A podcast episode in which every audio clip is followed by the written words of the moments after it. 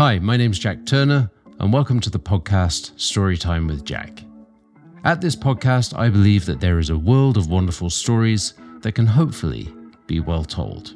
Now, each week, I'll be reading you a story from one of the masters, and I hope that by reading them here, we can give these old stories some new life again. If you like the podcast, the best way to support it is to head over to my YouTube channel and like and subscribe to the content there. Now, this week's story is O. Henry's Gift of the Magi. It's a story about giving and sacrifice at the holidays.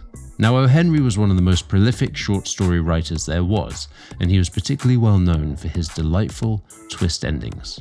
So make sure you stick around for that. Okay, without further ado, tuck yourselves in, get yourselves nice and cozy, and let me read you a bedtime story.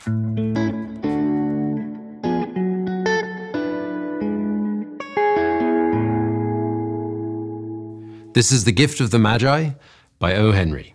$1.87. That was all. And 60 cents of it was in pennies.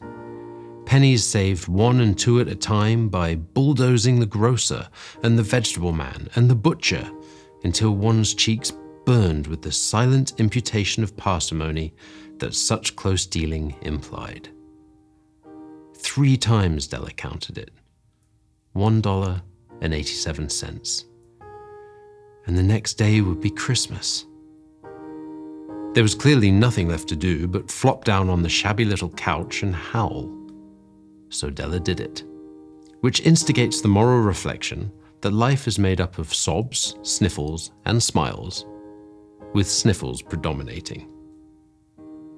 While the mistress of the home is gradually subsiding from the first stage to the second, take a look at the home, a furnished flat at $8 per week.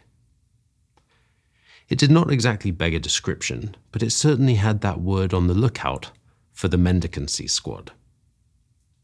In the vestibule below was a letterbox into which no letter would go, and an electric button from which no mortal finger could coax a ring. Also appertaining thereunto was a card bearing the name Mr. James Dillingham Young. The Dillingham had been flung to the breeze during a former period of prosperity when its possessor was being paid $30 per week. Now, when the income was shrunk to $20, the letters of Dillingham looked blurred, as though they were thinking seriously of contracting to a modest and unassuming D. But whenever Mr. James Dillingham Young came home and reached his flat above, he was called Jim, and greatly hugged by Mrs. James Dillingham Young, already introduced to you as Della, which is all very good. Della finished her cry and attended to her cheeks with the powder rag. She stood by the window and looked out dully at a grey cat walking a grey fence in a grey backyard. Tomorrow would be Christmas Day, and she had only $1.87 with which to buy Jim a present. She had been saving every penny she could for months, with this result. $20 a week doesn't go far. Expenses had been greater than she had calculated. They always are. Only $1.87 to buy a present for Jim. Her Jim. Many a happy hour she had spent planning for something nice for him. Something fine and rare and sterling. Something just a little bit near to being worthy of the honor of being owned by Jim. There was a pier glass between the windows of the room. Perhaps you've seen a pier glass in an $8 bat. A very thin and very agile person may, by observing his reflection in a rapid sequence of longitudinal strips, obtain a fairly accurate conception of his looks. Della, being slender, had mastered the art. Suddenly she whirled from the window and stood before the glass. Her eyes were shining brilliantly, but her face had lost its color within 20 seconds. Rapidly she pulled down her hair and let it fall to its full length. Now, there were 2 possessions of the James Dillingham Youngs in which they both took a mighty pride. One was Jim's gold watch that had been his father's and his grandfather's. The other was Della's hair. Had the Queen of Sheba lived in the flat across the airshaft, Della would have let her hair hang out of the window someday to dry, just to depreciate Her Majesty's jewels and gifts. Had King Solomon been the janitor, with all his treasures piled up in the basement, Jim would have pulled out his watch every time he passed, just to see him pluck at his beard from envy. So now, Della's beautiful hair fell about her, rippling and shining like a cascade of brown waters. It reached below her knee and made itself almost a garment for her. And then she did it up again, nervously and quickly. Once she faltered for a minute and stood still, while a tear or two splashed on the worn red carpet. On went her old brown jacket, and on went her old brown hat. With a whirl of skirts and with the brilliant sparkle still in her eyes, she cluttered out of the door and down the stairs to the street. Where she stopped, the sign read, Madame Sofronie, hair goods of all kinds. 1 8 up, Della ran, and collected herself panting. Madame, large, too white, chilly, hardly looked the Sofronie. Will you buy my hair? asked Della. I buy hair, said Madame. Take your hat off, and let's have a sight at the looks of it. Down rippled the brown cascade. $20, said Madame, lifting the mass with a practiced hand. Give it to me quick, said Della. Oh, and the next 2 hours tripped by on rosy wings. Forget the hash metaphor. She was ransacking the stores for Jim's present. And she found it, at last. Surely it had been made for Jim, and no one else. There was no other like it in any of the stores, and she had turned them all inside out. It was a platinum fob chain, simple and chaste in design, properly proclaiming its value by substance alone and not by meretricious ornamentation, as all good things should do. It was even worthy of the watch. As soon as she saw it, she knew that it must be Jim's. It was like him, quietness and value, the description applied to both. $21 they took from her for it, and she hurried home with the 78 cents. With that chain on his watch, Jim might be properly anxious about the time in any company. Grand as the watch was, he sometimes looked at it on the sly in account of the old leather strap that he used in place of a chain.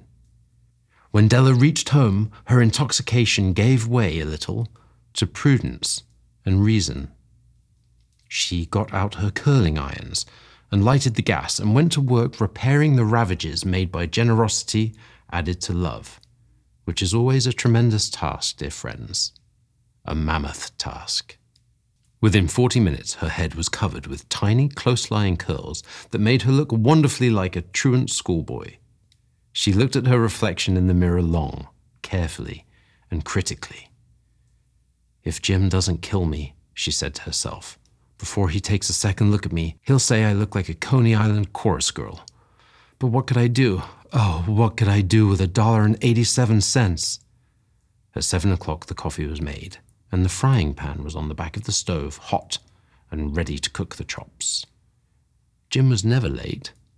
Della doubled the fob chain in her hand and sat on the corner of the table near the door that he always entered. Then she heard his step on the stair, away down on the first flight, and she turned white for just a moment. She had a habit of saying little silent prayers about the simplest everyday things, and now she whispered, Please, God, make him think that I am still pretty. The door opened, and Jim stepped in and closed it. He looked thin and very serious. Poor fellow, he was only 22, and to be burdened with a family. He needed a new overcoat, and he was without gloves. Jim stepped inside the door, as immovable as a setter at the scent of quail. His eyes were fixed upon Della, and there was an expression in them that she could not read, and it terrified her. It was not anger, nor surprise, nor disapproval, nor horror, nor any of the sentiments that she had been prepared for. He simply stared at her fixedly with that peculiar expression on his face. Della wriggled off the table and went for him. "Jim, darling," she cried, "don't look at me that way. I had my hair cut off and I sold it because I couldn't have lived through Christmas without giving you a present. It'll grow out again. You won't mind, will you? I just had to do it. My hair grows awfully fast. Say Merry Christmas, Jim, and let's be happy. You don't know what a beautiful, nice gift I got for you." "You've cut off your hair?"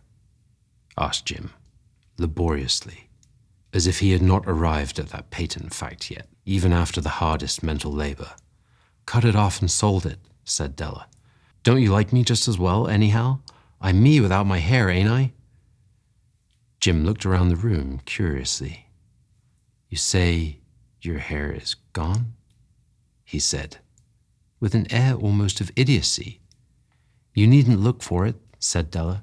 "It's sold, I tell you. It's sold and gone, too. It's Christmas Eve. Boy, be good to me, for it went for you. Maybe the hairs of my head were numbered," she went on with a sudden serious sweetness, "but nobody could ever count my love for you. Shall I put the chops on, Jim?" Out of his trance, Jim seemed quickly to wake. He enfolded his Della. For 10 seconds, let us regard with discreet scrutiny some inconsequential object in the other direction. $8 a week or $1 million a year. What's the difference?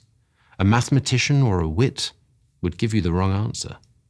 The Magi brought valuable gifts, but that was not among them.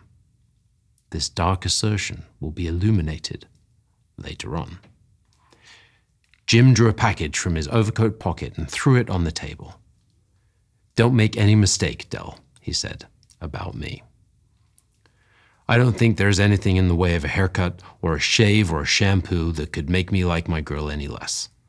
But if you'll unwrap this package, you may see why you had me going a little at first." White fingers and nimble tore at the string and paper, and then an ecstatic scream of joy, and then, alas, a quick feminine change to hysterical tears and wails, necessitating the immediate employment of all the comforting powers of the lord of the flat. For there lay the combs. The set of combs, side and back, that Della had worshipped for long in a Broadway window. Beautiful combs, pure tortoiseshell, with jeweled rims, just the shade to wear in the beautiful, vanished hair. They were expensive combs, she knew, and her heart had simply craved and yearned over them without the least hope of possession, and now they were hers. But the tresses that should have adorned the coveted adornments were gone. But she hugged them to her bosom, and at length she was able to look up with dim eyes and a smile and say, "My hair grows so fast, Jim."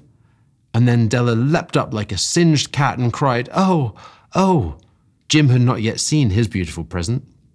She held it out to him eagerly on her open palm. The dull, precious metal seemed to flash with a reflection of her bright and ardent spirit. "Isn't it a dandy, Jim? I hunted all over town to find it. You'll have to look at the time 100 times a day now. Give me your watch. I want to see how it looks on it." Instead of obeying, Jim tumbled down on the couch and put his hands under the back of his head and smiled. "Dell," said he, "let's put our Christmas presents away and keep them a while. They're too nice to use just at present. I sold the watch to get the money to buy your combs. And now suppose you put the chops on." The Magi, as you know, were wise men, wonderfully wise men, who brought gifts to the babe in the manger. They invented the art of giving Christmas presents. Being wise, their gifts were no doubt wise ones, possibly bearing the privilege of exchange in case of duplication. And here I have lamely related to you the uneventful chronicle of 2 foolish children in a flat who most unwisely sacrificed for each other the greatest treasures of their house. But in a last word to the wise of these days, let it be said that of all those who give gifts, these 2 were the wisest. Of all who give and receive gifts, such as they are, wisest. Everywhere, they are wisest. They are the Magi.